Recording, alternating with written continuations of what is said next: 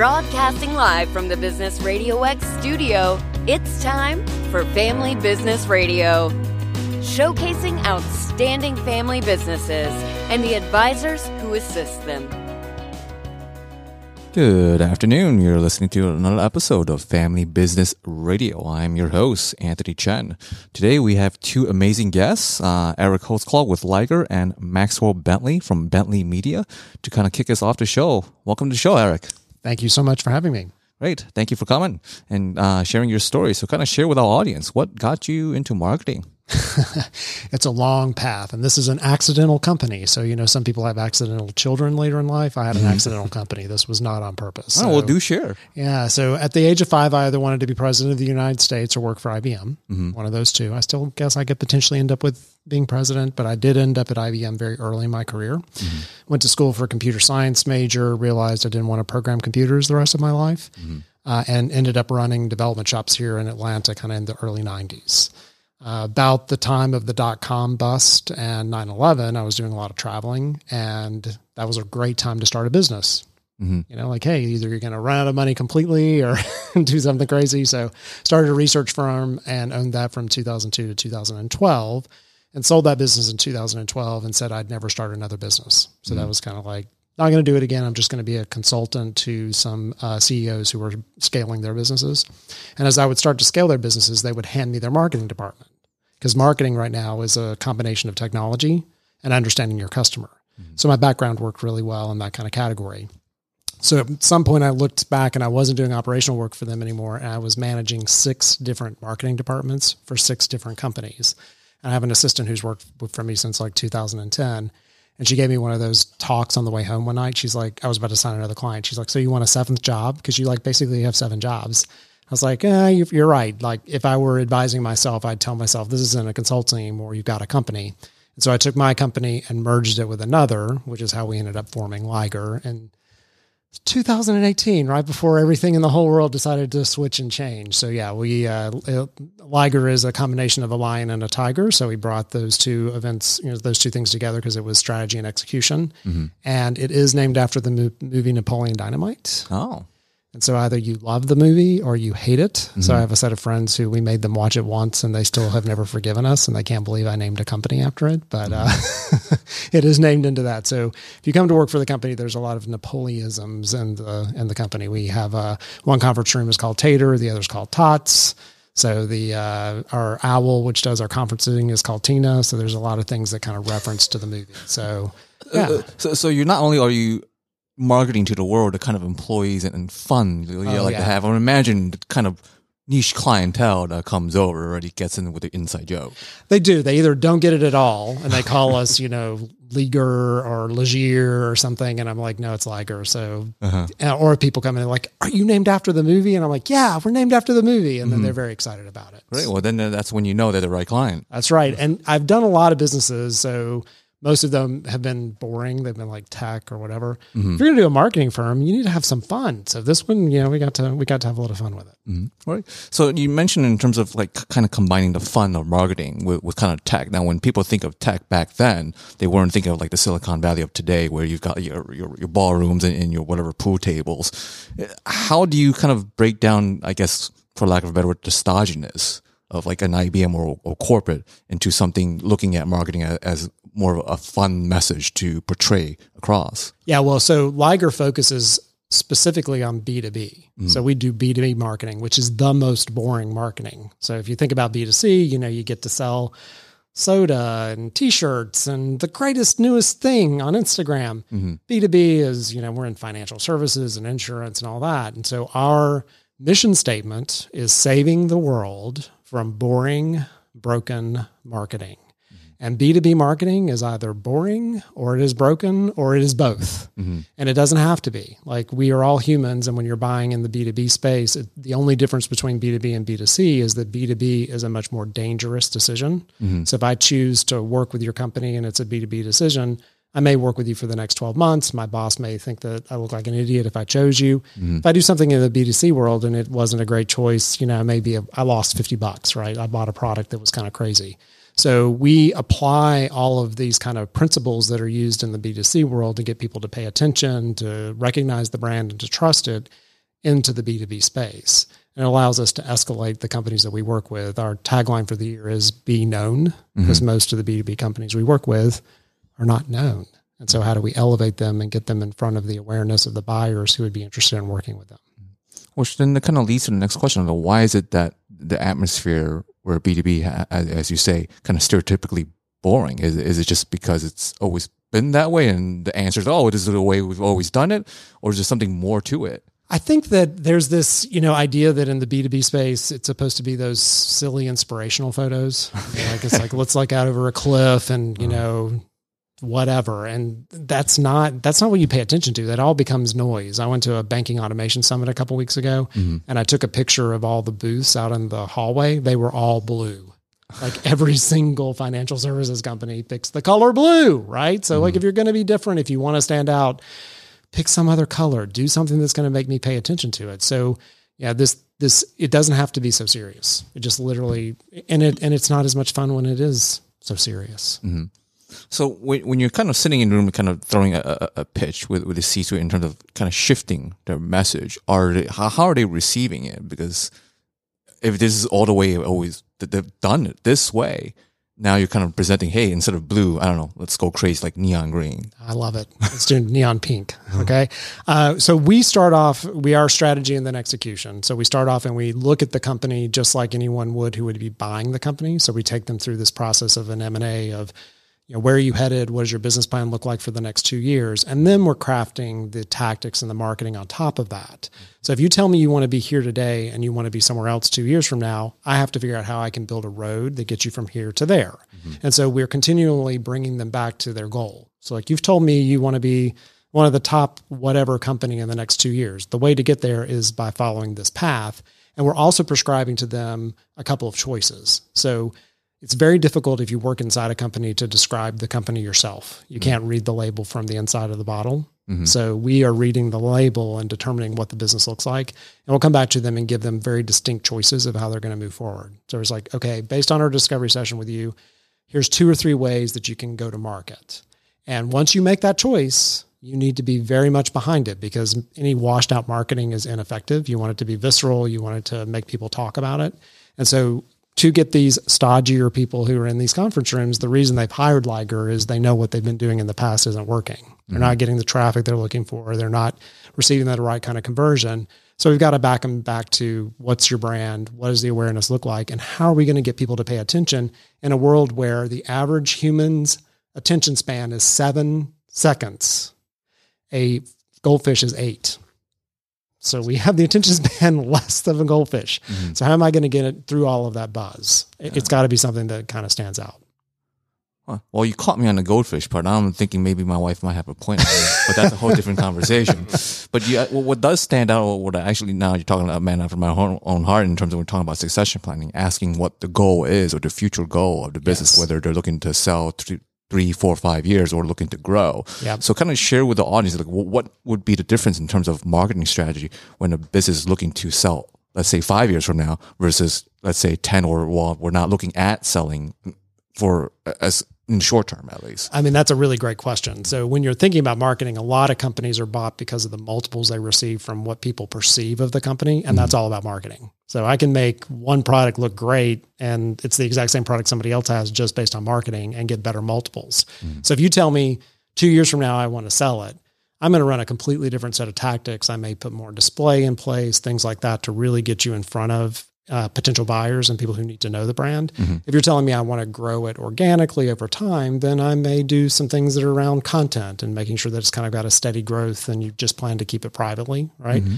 So knowing what that is, knowing what that goal is, I, I talk about, um, I could say to you, let's go on a skiing trip. And you immediately think of snowing, snow skiing, and I think of water skiing.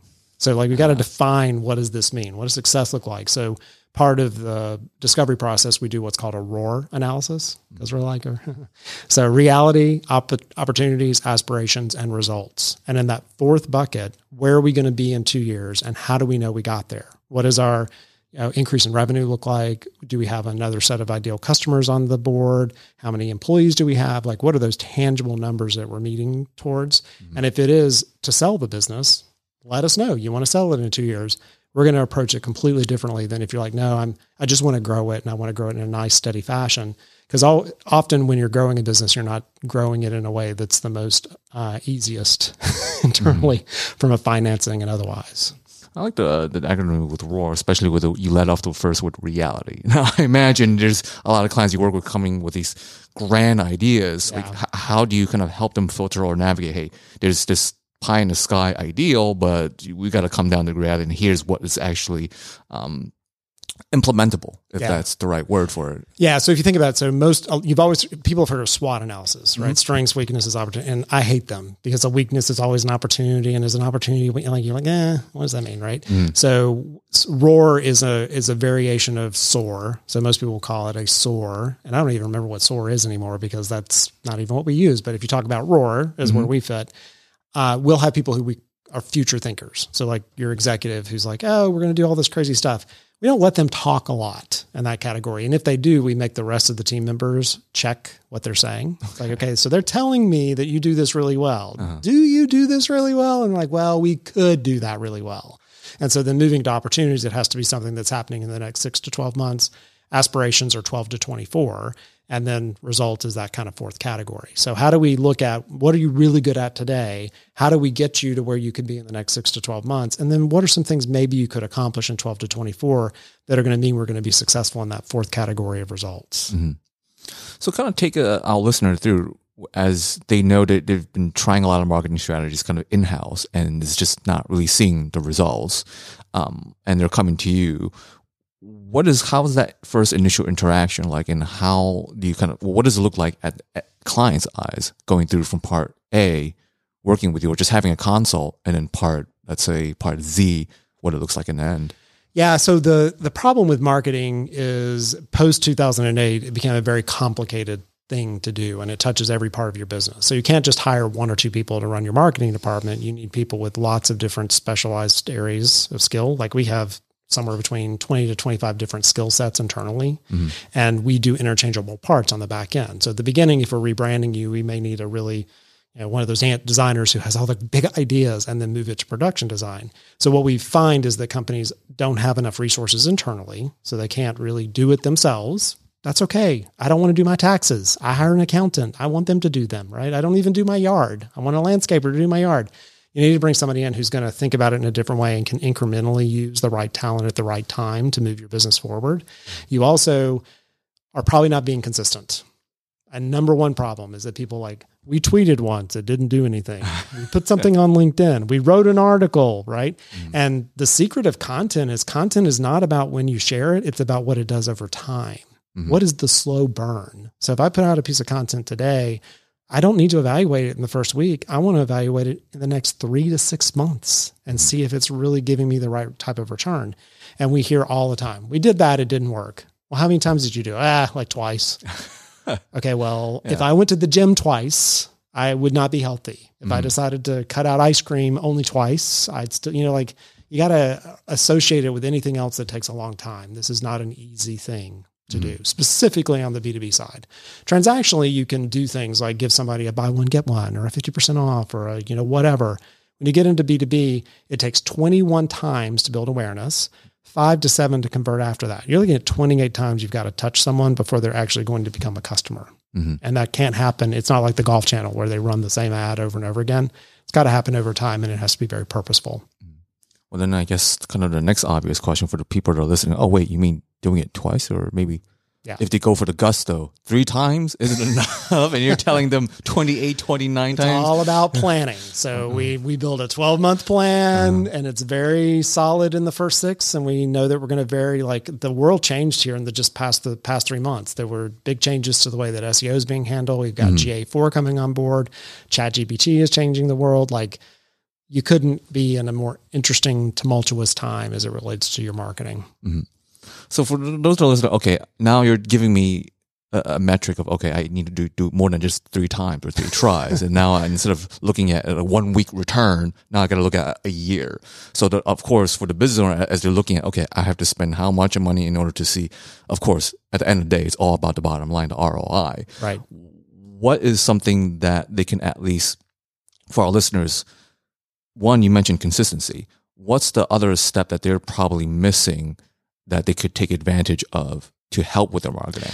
So it's kind of fortuitous. We're announcing we've we've built a B two B display ad network, mm-hmm. and we're announcing that tomorrow officially. Mm-hmm. Um, so the thing with it that we see B two B companies doing is they're relying heavily only on organic, mm-hmm. and so organic marketing takes longer. So take and takes six to nine months to start seeing a payoff. Mm-hmm. So if you want something immediate, you can follow the B two C playbook, and you can do some stuff around some display ads, but you have to have the right type of offer in order to get someone to you know raise their hand and go through your wonderful demo mm-hmm. or listen to your pitch. So applying dollars, which B2B companies don't really think about as often to your ad spend and those types of things is a great way to put some accelerant in place. Mm-hmm. Most B2B companies, regrettably, are still thinking about like print ads and things that don't work. Mm-hmm. so, or even email. Mm-hmm. so how can you bring in some things that like B2C that has to do a transaction, has to do it quickly to your B2B environment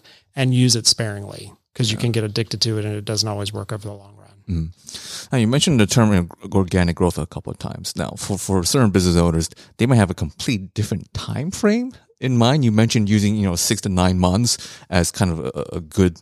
Even then, that might be a little fast depending on the industry that they're in. So, kind of for, for our listeners, uh, help define what is organic because sometimes that word gets thrown around without yeah. a clear definition. So organic is, you know, looking at the keywords of people that are what they're searching for to come to your site, not the keywords you think are important. Like don't make up your funny who cares? I don't care about the funny words about what your product is or what, how are people going to look for your product? Like mm-hmm. what is that? And how do we put yourself into the place that when people are searching for it, they're going to find your stuff and your content and it isn't just your website, it's other places.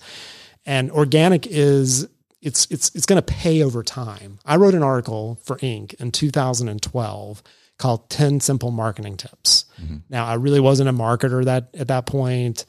I just needed something to write about. If you go and you Google 10 simple marketing tips, it comes up as one of the top organic search. And I don't think I like any of the things I would tell you to do, right? Mm-hmm. But that's an example of having the right keywords in place, having the right site authority, and pulling people in such that they're going to think about you as an authority. And the word organic is incredibly important. Like we're coming into the springtime. If I go and plant a plant now, I cannot do anything to make it mature faster than it needs to mature. Mm-hmm. So I have to like give it time and marketing requires you to give it time. It's just, it's a long game. Don't come to me a week before you launch a product and ask me to apply enough marketing behind it to make it successful. Please come to me at least 90 to 180 days before you're ready to have that thing in field. Mm. So kind of now we're at least setting the expectation. Hey, if they're talking about organic growth, organic growth, they need to understand it takes, as you mentioned, planting a seed and the flowers are just going to pop up the next day unless you got a magic wand. now you mentioned uh, in terms of product release, preferably coming to you like 30 or 90 days. Like what, what would be the ideal? Well, it's, you are looking for we typically see the best flywheel about around a six month period so okay. because if you think about 21 times i've got to get in front of you for branding and awareness 5 mm-hmm. to seven to do a conversion you know 90 is good but there's always you know you got 30 days of discovery you got to build all the stuff you got to make sure it's getting out there we want to build some networks and things. Mm-hmm. so you know 30 days is not enough to launch a product or launch a new service you need to be further out mm-hmm. those kind of concepts. And you mentioned in terms of the, the, upper 20 range in terms of touches or getting in front of the potential prospects and future clients. Like what are some of these avenues? You did you mentioned one of it being content. What kind of content? Educational content so if you're saying we, we, we, I don't care. Tell me something that I can do with it. Like teach me how to do what you do. Mm. And if you do, I'm not going to want to do it. Like you could tell me everything about planning, you know, about putting a fence up or certain things. And I'm like, wow, that's really complicated. I should just hire you to do it. Like mm. if, if you're telling me all the steps, all the things that I need to do, I may not have the same access you do, the same background. We're in a world where people are willing to pay people for their expertise and their knowledge.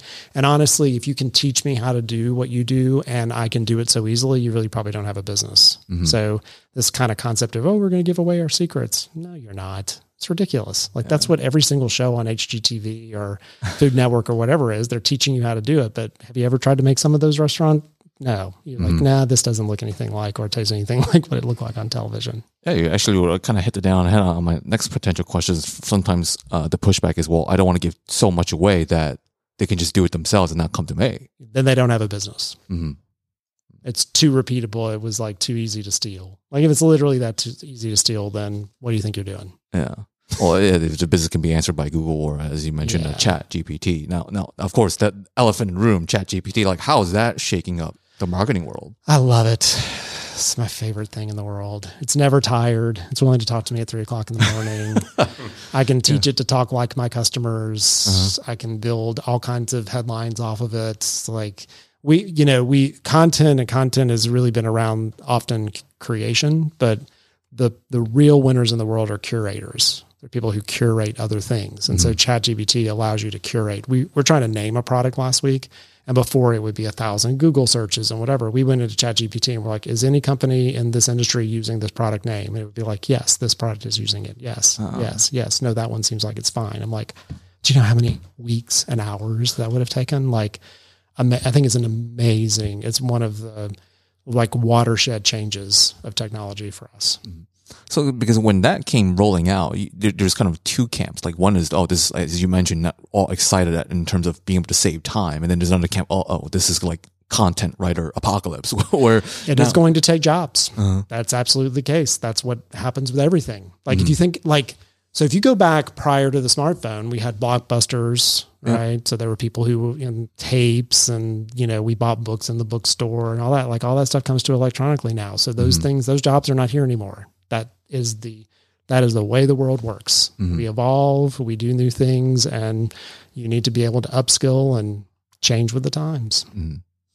So what is, of course, ChatGPT is already here. What other things do you see kind of around the corner in the marketing world that businesses should at least be aware about? Yeah, I mean, the, I email has continued to fall out of favor, and we have so many people who kind of rely on that as a, a channel, and it's just something that's so easy. It's like the it's like getting stuff in your mailbox. Like actually, literally send me something in my mailbox. I might pay more attention to that than if you send it to me over email.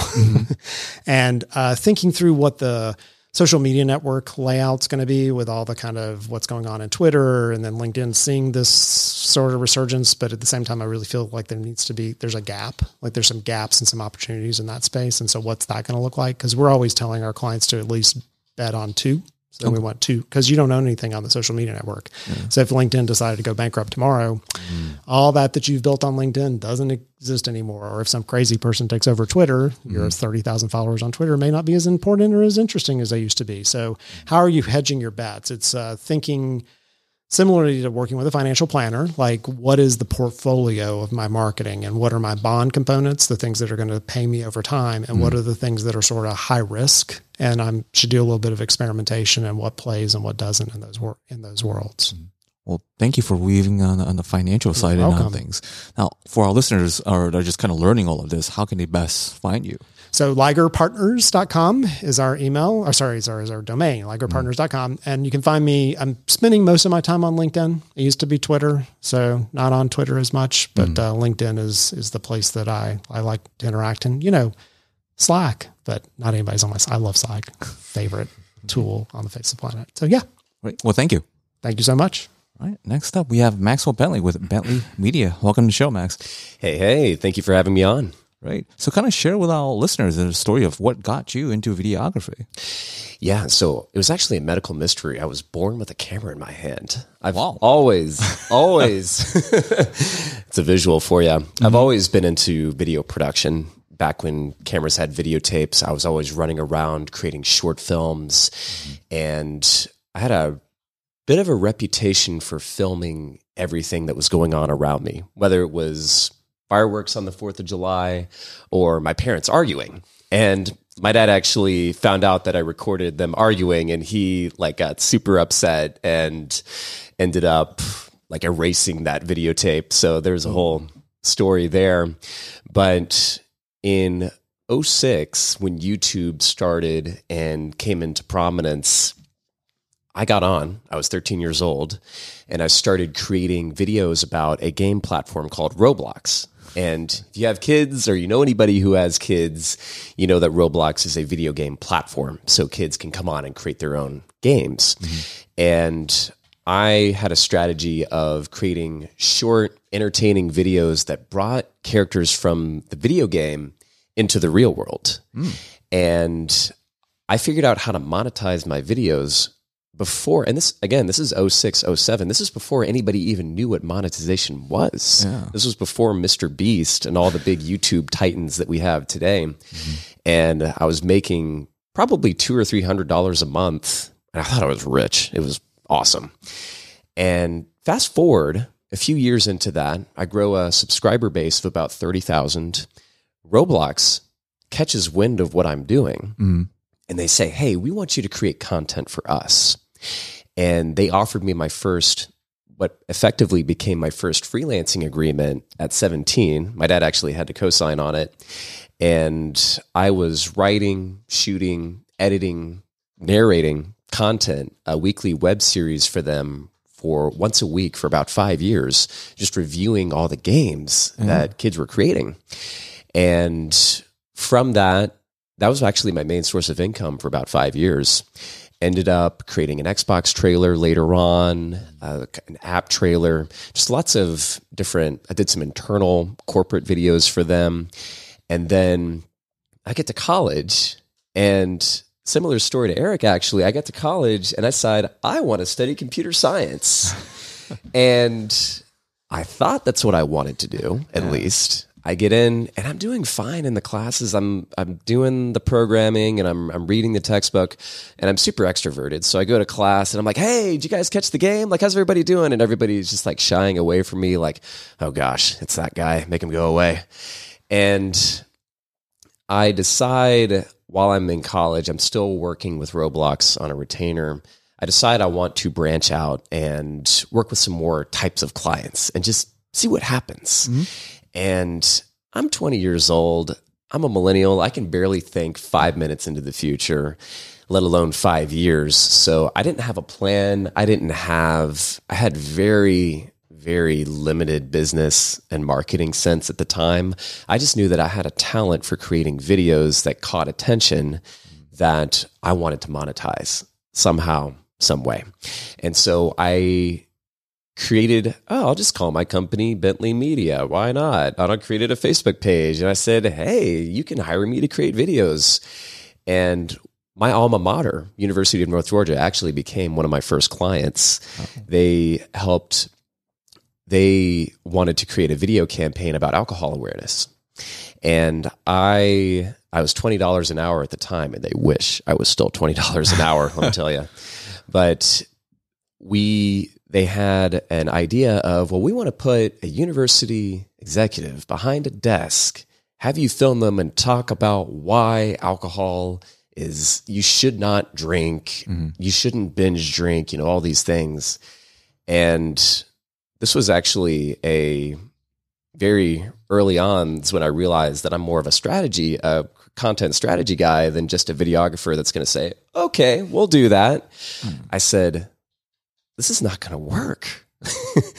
You're not trying to reach grown, responsible adults. You're trying to reach kids who are in the prime of their life who are going to mm-hmm. try new things.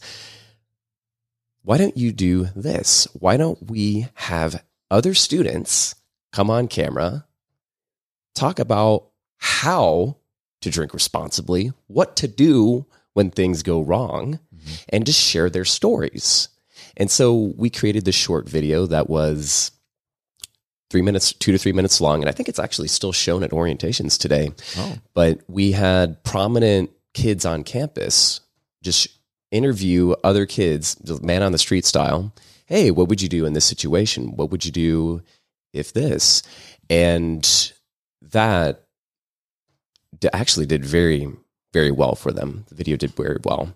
So that's how I knew that I was a strategy guy. And that's mm-hmm. how I knew that this is what I wanted to do because I enjoyed that.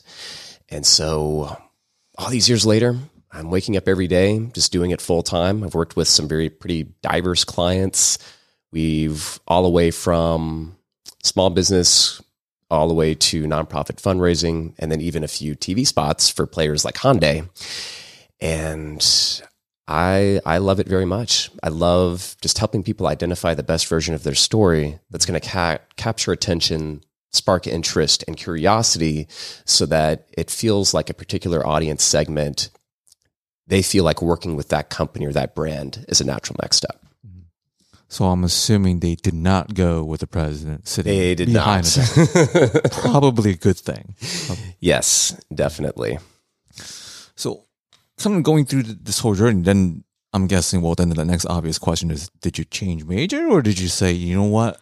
I'm, I'm getting on the job training. I think I'd rather spend time getting paid than going through college. Yeah, I, I left you guys on a cliffhanger there. Sorry Yeah. about that. Yes, I did. I realized that computer science was not my decision. It was actually my father's decision. Oh. And two years into CS, I was sitting in class studying how electricity flows through the CPU. Just saying, you can imagine uh, as a creative guy, as a marketing guy, you can imagine just my anguish. I was just like, Were they still am using switches back then? They just teach you old crap for some reason. I went to North Georgia too, by the way. Yeah. Oh, no kidding. yeah. No, they were teaching Awesome. me Fortran and Pascal and oh, COBOL. man. So you, you- you didn't have like uh, punch cards back then. Still did. It was still like based on punch card technology, but by the time you were there, I hope it was So no, they weren't teaching us punch cards, but they were showing like a diagram of zeros and ones and how they, you know, I, I really wasn't paying attention.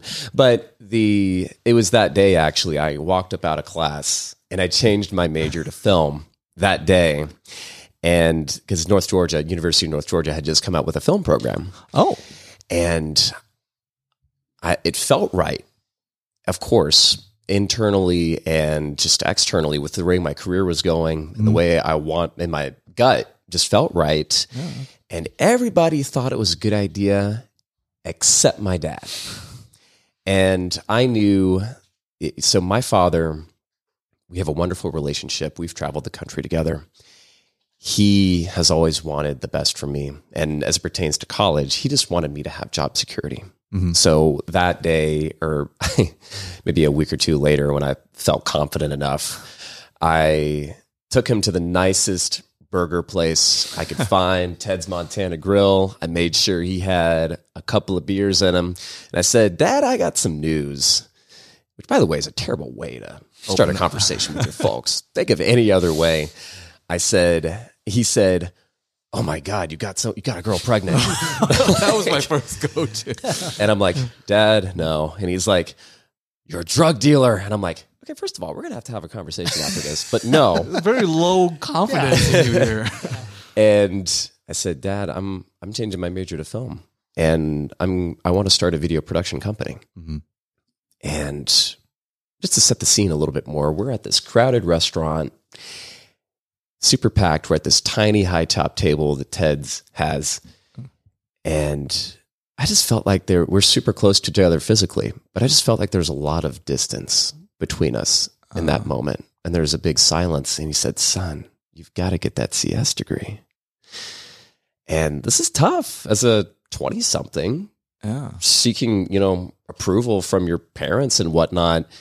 And eventually I said, Dad, I'm going to make videos for people. I'm going to generate revenue from it and I'm going to love it. And I hope you watch me do it. And I hope you one day see how awesome this is going to be. Mhm. And to his credit, three or four years later, he saw that what I was doing was lucrative and I was able to pull my weight. And he called me up one day and said, Son, I'm happy for you. I see what you're doing. I see that you love what you're doing and I see that you're earning income from it. And um, I support you. And that was a really big moment professionally and personally. Yeah, it, took three years for him to, to win over, and, and funny enough, you're probably better off where you're at now than what's going on in the tech world.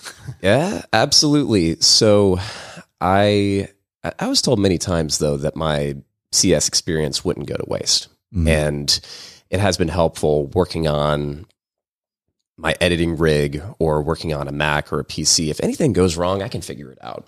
And if there's, I've worked with systems like Zapier before for automation and whatnot. And no, you don't need any coding.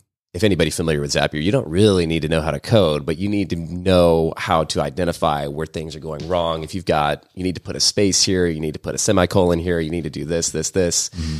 And I know ChatGPT, just as an aside, I know ChatGPT is changing the game with coding. And as we were talking about earlier, it's also changing the game with content. It's, and we're just inundated with content now. You open up LinkedIn or Facebook and you start scrolling, you see stuff all the time.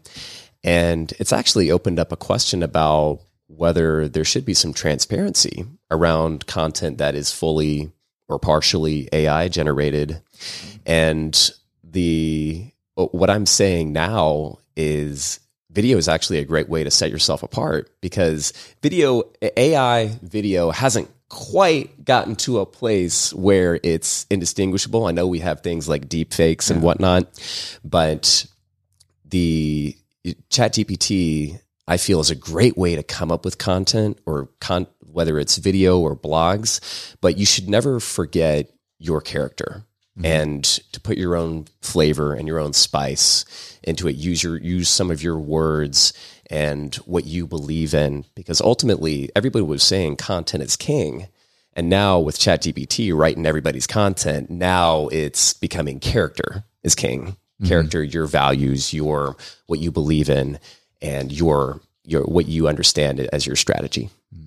So then, kind of stepping back a little, you talked about character in VR, you, you, you, there was a term you specifically pointed out. You can either just be a videographer or a strategist. Yes. Point out to our audience, like, what is the big difference? Because I don't want to put words in your, mouth, in your mouth, but one is just kind of an order taker, and the so, other is you can look at the big picture. Sometimes, yes, and I, this is not to throw shade on our videographers, but a lot of times this is what distinguishes someone who's just getting started in videography versus a seasoned expert.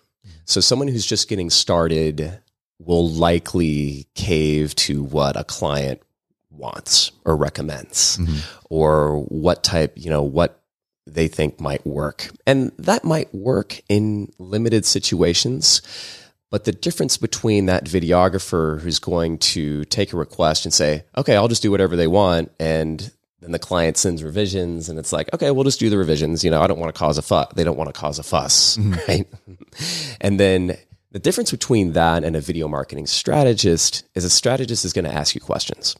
They're going to ask where's the cheese for you? Like what products and services are are selling? What is what are your consumers paying what are your what, what are your audience segments paying attention to who are your audience segments how old are they what is their line of work because that's what helps us determine where they spend their time online.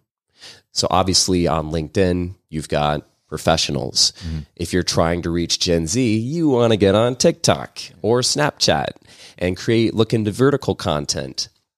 And so, by understanding when a video strategist understands not only your brand story, mm-hmm. your your audience, they are then able to craft a compelling hook in a piece of video content. And that content can be at any awareness level from an audience who does not necessarily know you or maybe they're not super familiar with you.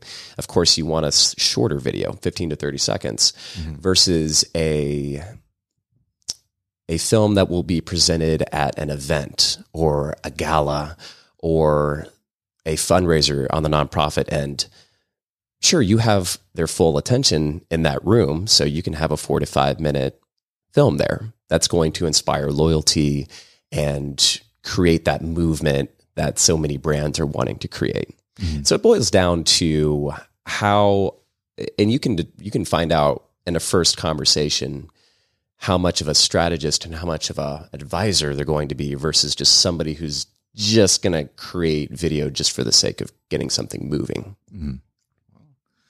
So then looking into the future, because you mentioned a little in the beginning about kind of quote unquote accidentally falling into this field and not really sure how you, it wasn't the original plan.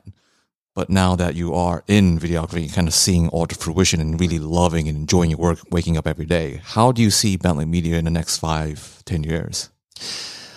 I love this question because it changes every year. if you had asked me five years ago, I'd be like, yeah, you know, might be more of an ego in play. Like, I want to have a huge company with hundreds of employees and, you know, do all this, this, this, and this. Mm-hmm. And uh, ultimately, in a- as the next several years unfold, as technology unfolds as it is, I ultimately want to be helping businesses grow, helping brands grow, help them reach their audience in unique ways that are going to set them apart from all the muck and the mire out there that's on social media. A lot, you know, just of content that doesn't really stand out. I want to mm-hmm. help people stand out. And I, of course, would love to work with brands on a global scale. I would love to travel around the world just telling stories about different organizations, different groups, mm-hmm. and ultimately build a company and build a, gr- a brand where our staff and our clients feel successful. Mm. So then, kind of share with our audience, like, what uh, was your most fun and interesting project you worked on? Yeah. So we've had quite a few. We've had the most impactful was actually last year. There is a local nonprofit called Meals by Grace. They're in North Georgia. They are a food ministry dedicated to helping feed hungry children in a nutshell. Mm-hmm. And they approached us. They said, Hey, we've got a fundraising gala coming up here pretty soon. We are wanting to show a film to inspire a support for our because mm-hmm. and maximize the amount we'll be able to fundraise. Yeah. And from beginning to end, we worked with some very authentic people who were just on a mission, who were who everybody from volunteers to some of the key players in the organization all the way to the clients that they serve they were just super authentic. They they you could get you could just tell that they woke up every day and just enjoyed what they were doing. Mm-hmm. And on camera that comes across extremely well and we've actually gotten feedback over and over again that something that sets us apart is our ability to help people feel comfortable on camera so that they can share those stories and they can be vulnerable. And on that end, raising money for a nonprofit, you have to sh- you have to make people cry, but in a good way. Mm-hmm.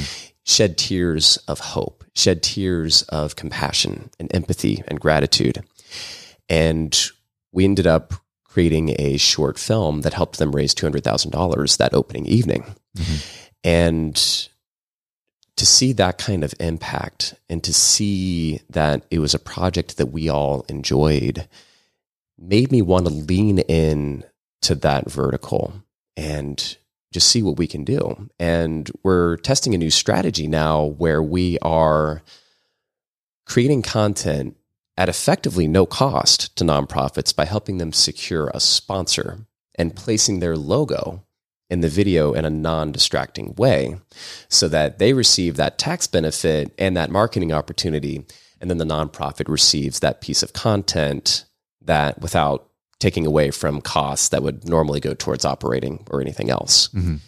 And so that's also part of the new direction we're going in. But everything that we've done in that space, we've absolutely enjoyed. Thank you for sharing. Yeah, absolutely.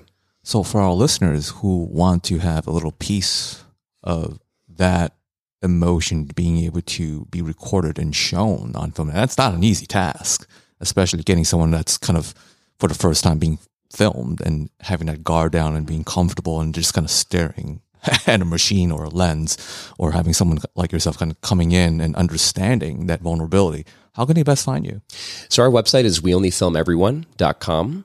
We have some work samples just to it- it- just to get a sense of the type of work we do and who we are. Mm-hmm. I'm all over LinkedIn, Maxwell Z Bentley, and of course we're talking about video. I'm on Instagram as well, Maxwell Z Bentley, same on both platforms. But yeah, anybody who maybe has a video idea or they're maybe they're going through a rebrand or you have a product or a service that you're launching and you want a nice, concise way to let people know about it, I'd be very happy to talk and to see what we can accomplish. Great. Well, thank you, Max. Absolutely. So you've all heard it here. Uh, a couple tips to of a takeaway of just being consistent. Uh, being sometimes not afraid of being vulnerable and kind of connecting with your audience, with your prospect, and with your clients. So, for based on the theme, I would like to bring our guests uh, for the tail end of the show with kind of two universal questions. Since since we touch a little bit about personality, we, we got a little bit of, of uh, Napoleon Dynamite. So the, the I, I well, I don't want to just give away the answer or assume the answer. So the first question for our two guests would be, what is your firm's personality, or rather, what do you want the public to view your firm's personality? Followed by with the second question is, what advice would you give our listeners on how they can find and or define their personality? So to give our uh, guests a little time to think over their answers, of course, this is the legalese portion of the show. Uh, this show is sponsored and brought to you by yours truly, Anthony Chen with a Lighthouse Financial Network. Securities and advisory services offered through Royal Alliance Associates Inc., RAA, member FINRA SIPC. RAA is separately owned and other entities and or marketing names, products or services referenced here are independent of RAA. The main office address is at 575 Broad Hollow Road in Melville, New York, 11747. You can best reach me at 631 465 9090, extension 5075, or my email, which is just my full name, Anthony Chen, C H E N, at lfnllc.com, or connect with me on LinkedIn, which is, again, just my name, Anthony Chen, only one there uh, at Lighthouse Financial. So bring our two guests back. Again, the first question is What is your firm's personality? Followed by, for our listeners, what advice would you give to our business owners who are have, might not have not had the personality down pat, but how they can find and define their personality? Eric. So Liger is large and in charge, and uh, we do a brand. We have a card sort exercise that we use with clients when we start off, and it get them to define the four to five words that describe their brand and what they mean. Mm-hmm. And so one of my favorite words that we chose for Liger is we're cheeky. So oh. we're okay to do the kind of the thing that you don't expect, the word that you're not going to see, those types of things. So uh, we are hired. You talked a little bit about the difference between videographers and strategists. It's the difference in being hired for what you do and what you know. And so we're hired for what we know. We come in, we understand the strategy, we're going to help you implement it. So Liger is not a weak brand. We are there to uh, take names, tell you what to do and how to move forward. And if you're not into it, that's okay too. Like mm-hmm. that, that's, that's an okay thing. So for companies, do you want to answer the second yeah. question? Yeah. For companies, it is difficult to do it for yourself. It just really is. Like, you know, you, your brand shows up in the room like all of us do, you know, Maxwell's very well you know, all atone today. We know exactly who he is and what he's doing. So like that's your your kind of brand is the same way. So my example is I was running a business with another guy and he was the same age I was made the same amount of money, but he was a Dunkin' Donuts guy and I'm a Starbucks guy. And it's just about the brand. So getting your brand described, having someone from the outside come in and help you with it. If you can't get to that, getting people in a room and making them describe, like, if your brand were a superhero, what would the superhero be? Or we love to play this game called Cocktail Party. And so we'll say, hey, so if your brand showed up at a cocktail party with your competitors, your customers, what would it look like? How would it be dressed? And then we make them do a part two. And then mm if it had a couple drinks, what gets emphasized like what comes out wow. that's more strong right? Because it's that second that you want. Like you want something that that's visceral reaction you know talks too much thinks too highly of themselves whatever that is. That's the good stuff. Lean into that. Mm-hmm. so to personify bentley media imagine a high school classroom. You know you've got the class clown you've got the class bully you know you've got you know the nerd which is who i was for a while and then you've got just like a really, your really good friend who's gonna, who's not afraid to be honest with you, mm-hmm. who's also wants you to succeed, who wants you to just win. And that's Bentley Media. It's, we have spent a lot of time asking our clients like what's wrong with video production like what's what kind of issues have we have you faced? Mm-hmm. And what I've heard over and over again is the big agencies are not very approachable or they're video I've also heard a lot of times that videographers are very flaky. Oh. And that's because there's just a low barrier of entry to video. With iPhones as advanced as they are, you could start a video company with an iPhone. And so we actually designed our brand, or I've been evolving, I should say. I'm giving myself too much credit to say I designed this from the start. That's not true. I've evolved it to a point that all our marketing materials address these pain points. And so, in fact, we have a 60 second animated explainer that says the large agencies give you more than what you need, and low cost videographers, you know, your neighbor's nephew type, are actually pretty flaky. That's a direct line from the video. Yeah. And so people watch it and they're like, oh my gosh, I feel like you're actually speaking to me. And that's what people need to do when when they think about their brand and they think about their personality you want to through your and it's not just the logo it's not just the colors although all those things are important. It comes down to the core values but ultimately the messaging and saying okay this is here's our message but testing that. And you test the message by having those conversations with your clients with your prospect and just asking about their experience with other industries what their perceptions are because then you can create a brand and effectively a personality that is unique and is different and that sets you apart. Mm-hmm.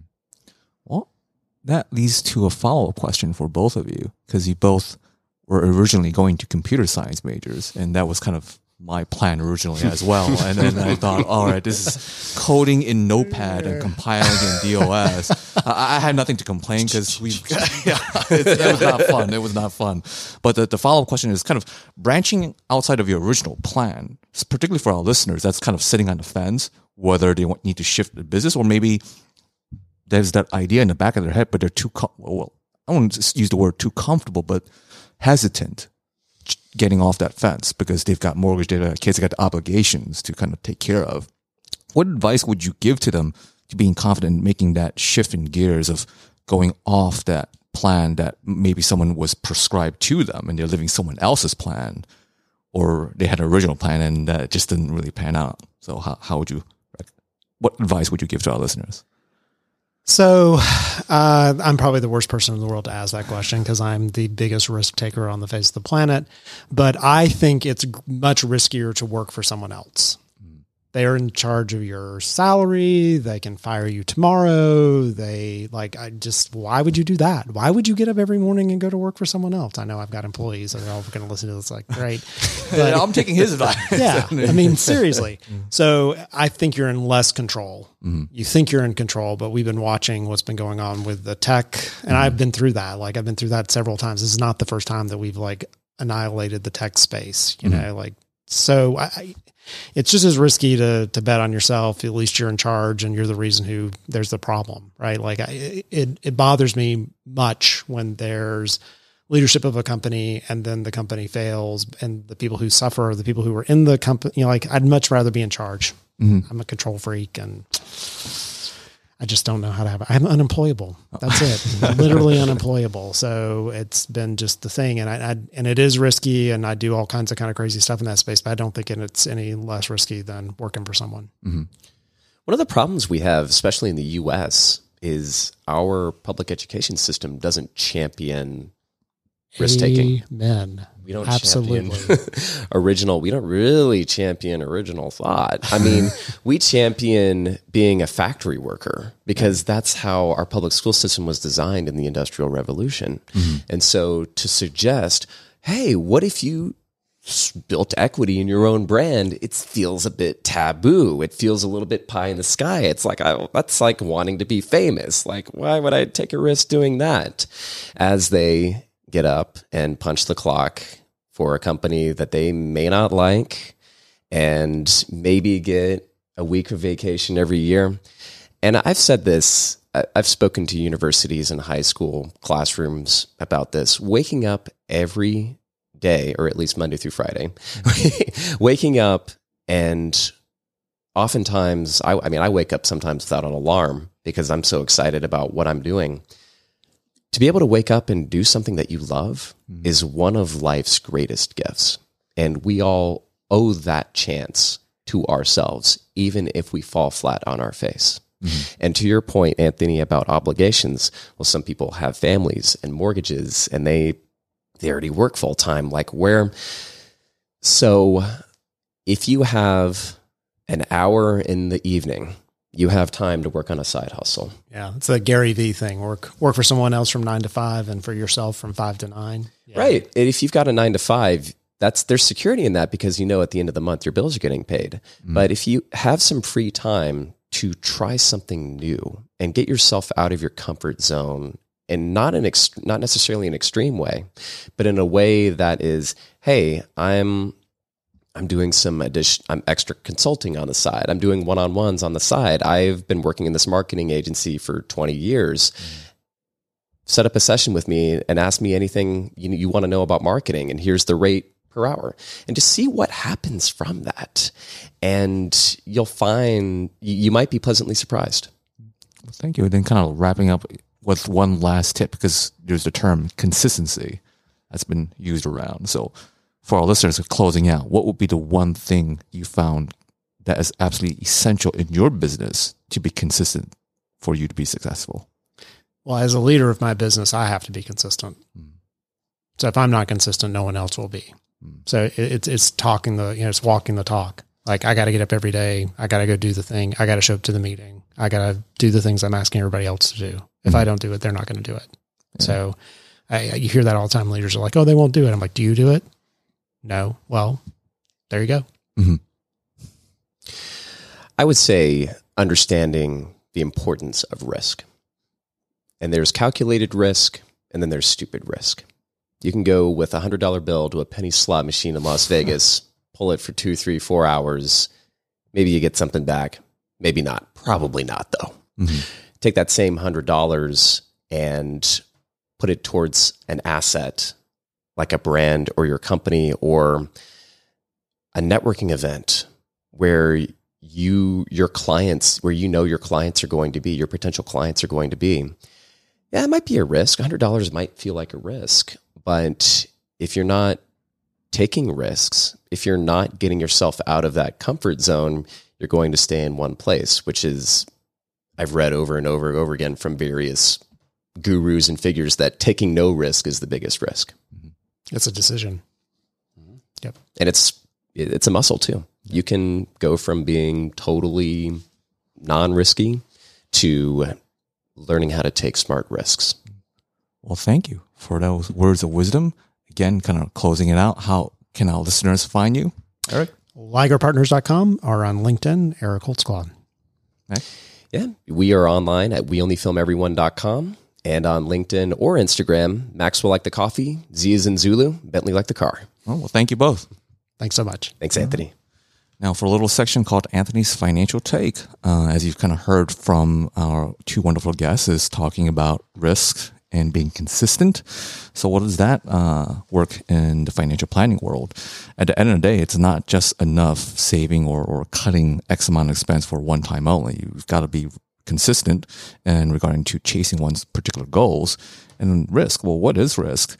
Well, kind of stealing uh, a line from Automax, it's if I'm going to be investing that hundred dollars, is it better that I do that at a casino or the roulette table, or putting it in some other sound uh, investment that I know I'm going to be able to make a return? And it doesn't, of course, have to be an investment per se, but investing in one's skill sets, leveling up one's professionalism, maybe going spending that out to a networking event. I mean, uh, I kind of touched upon this in a previous episode where one's net worth is matched to what their network is. So when talking about financial planning or, or investments or leveling up one's net worth, there's more than just the dollar sign. There's those intangibles that really help improve one's career prospects or business prospects. And that's a little bit of Anthony's financial take. Thank you for listening to Family Business Radio.